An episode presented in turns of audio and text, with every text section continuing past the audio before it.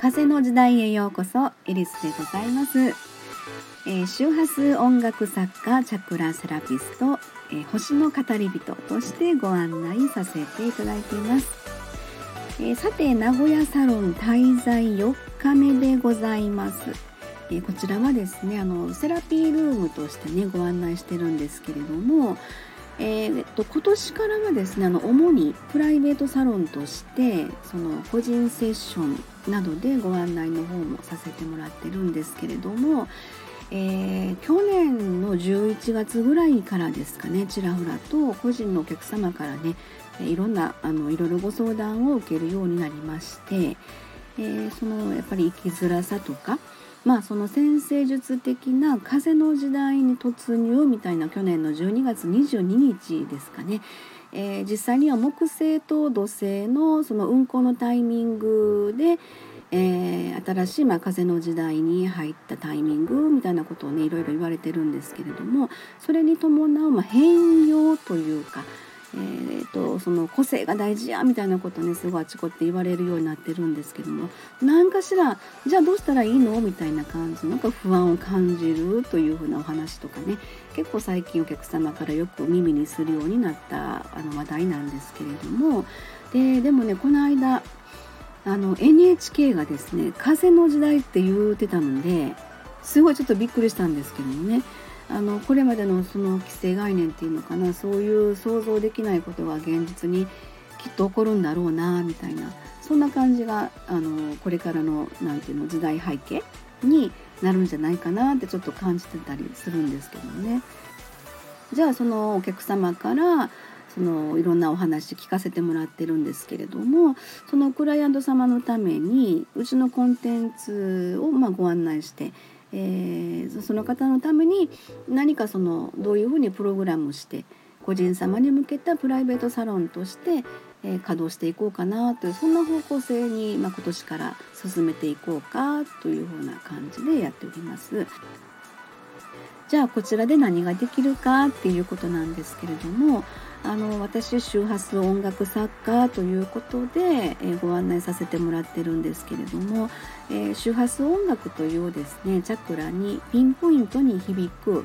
えー、オリジナル曲の生演奏とかですね、えー、まあ、あの実際にはエレクトーン演奏になるんですけれどもこちらにもあの YouTube リンク貼ってますのでよろしければそちらであの周波数音楽えー、普通の音楽なんですけどもねエレクトーン演奏でそれがあのー、特定の周波数に調律をしているのでチャクラにまピンポイントに響くようなチャクラ調整になりますというご案内なんですね。え、それとまあその星読み的な鑑定のご案内もさせてもらってます。あと音楽呼吸法ですね。え、呼吸法って今この昨今すごい大事やって言われてますけどもね。えー、そしてまあヒプノセラピーというのはですねの潜在意識に問いかけるという、まあ、誘導催眠というふうに言われてますけれども、えー、そして脳波測定ですねあの脳波測定器がうちのサロンにありますので、えー、脳波はねあの面白いです。嘘つかないんですよね。変な話嘘発見器かなみたいな感じでもちょっと思うんですけどその何でしょうね。霊能者とか言われる人とかまあ、あのセラピストと言われる人とかにあの多い 7.8Hz のシューマン共振というのを聞かれたことありますでしょうかね。これはですね俗に宇宙とつながる周波数っていうふうにも言われてるんですけれどもえー、っとですねあの地球を取り巻く電離層というか宇宙と地球の境界に電離層があってそこが 7.8Hz の振動を起こしてるということでこれはまあ NASA が調べて発表してる、えー、周波数なんですけれども実際に今ですねちょっとまあその大気汚染とかその天体の運行とかなんやかんやって言われてて実際に7.8が少しずつ上がってきてるよみたいな話もあるんですけどもちょっとまあここでは今ややこしいので7.8ということでご案内しますけれども。であのうちであの脳波測定来られるお客様で、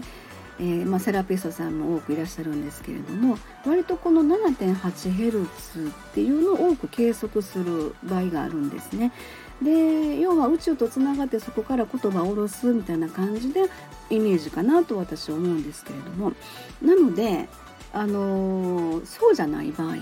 私セラピストです私霊能者ですって言われる方で脳波測定させていただいて7.8が全然出てない場合っていう方も稀に実はいらっしゃいます。まあ実証というふうになってしまうのかどうかちょっとそこら辺はあのうちの社長がま専門ですのでうまく説明させてもらってるようなんですけどもねはいそんなことで脳波測定ということもやっております。であとはまあチャクラのワークショップとかですねチャクラの基本講座的なご案内もこちらでさせてもらっていますそしてそのコラボイベントとしてはあの私ができないことですね。え、例えばマッサージ的な施術っていうのは私できませんので、ま、その先生とのコラボによるイベントとかもこちらでご案内させていただいています。で私たちはあのそれら含めてですね統合セラピーというふうな言い方でご案内させてもらってるんですね。えー、今日はちょっとご予約が入ってませんのでお問い合わせなどですねちょっと突然のご来店などえー、ある場合がありますので、まあ、ご来店、えー、ご連絡にま備えてただいま、え待機しながらスタイフやっているというそんな状況でございます。えー、先ほどちょっとメールチェックでですねチャクラの基本講座に興味があるっていうことでちょっとご連絡がありましたので、はい、ちょっとご対応させてもらってました。えー、まああのチャクラはですねすごいあの自分軸を整えるのにすごく私は大事な要素だと思ってるんですね。えそれこそチャクラは目には見えないんですけれども人間のその体の縦にですね、えー、7つ並ぶエネルギーポイントっていうのがまあるんですね。えー、内外あの常に大自然と体内のエネルギー交換それってすごく大事だなと思ってましてそれはあのスムーズにできてる人でチャクラがやっぱ詰まってスムーズに、まあ、うまくエネルギー交換ができていない人。っていうので例えばあの常にイライラしてる人とかあの人の話が聞けない人とかちょっとあの、まあ、詳しい説明ちょっと今省きますけどもあの私的には第6チャクラ眉間のところですけどねインスピレーションとかイメージ力とか、えー、そこがうまく循環してないに違うかなっていうふうなその一つ一つチャクラのやっぱ意味合いがありますので。そこをうまく循環させるためのまご案内をさせていただくというそれがまあチャクラの学びとかワークショップとか基本講座みたいなことも含めてねご案内させてもらってるんです。はい、ちょっとさっきのあの 7.8Hz の話に戻るんですけどもその宇宙と地球のね境界の電離層の 7.8Hz の振動の話しましたけどもあの私たちは結局その生まれて生まれた瞬間からその 7.8Hz を自然に浴び続けているんですよね。えー、なのであのセラピストっていう、まあ、職業は実は誰でもなれるんではないかなということなんです。えー、ただやっぱりですねその人生の中で今まで生きてきた中でいろんな環境の中であの私たち生きてるんですけれどもある意味ですねその7.8生まれた瞬間に宇宙その電離層からの7.8を浴び続けていてそこがま本能っていう部分であるとすればその部分がいろんな環境によってですねあの例えば隠れてしまっている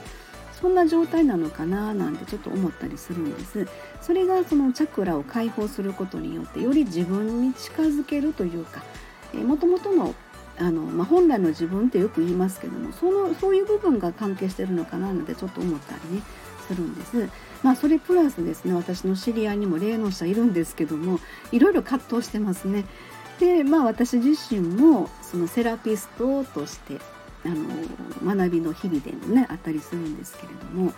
えー、まあちょっと今話しながらですねそのいろんな切り口で、まあ、ご案内させてもらってるんです。えー、例えば周波数音楽ライブから音楽好きやから周波数音楽って何かな気になるわって言ってそこから入ってこられる人。であの私脳波すごい気になるんです。自分の脳波調べてみたいんですって言って来られる人。でまたあの呼吸法なんかはね例えばお医者さんに行った時に「あなた内臓を冷えてるから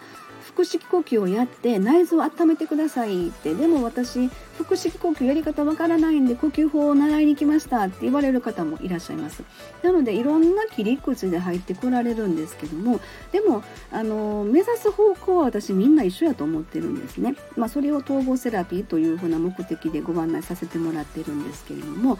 えー、やっぱり人として、うん、あのちょっとめっちゃ めっちゃこうあの今語ってますけどもあの人としてね幸せな人生を生きるっていうところがやっぱ究極かなって。そんなまあ統合セラピーということであのクライアント様に最適な、まあ、うちができるね最大の,、まあ、あの内容でご案内させてもらえればなというようなことであのやってるんですね。はい、あ大変長くなりました。あのここまででもしあの何かお気づきがあればね、是非レターなどでお寄せいただければ嬉しいかなと思います。はい、えー、最後までお付き合いいただいた皆様ありがとうございます。何かの参考になればすごく嬉しいです。えー、風の時代目に見えない真実エリスでございました。ありがとうございました。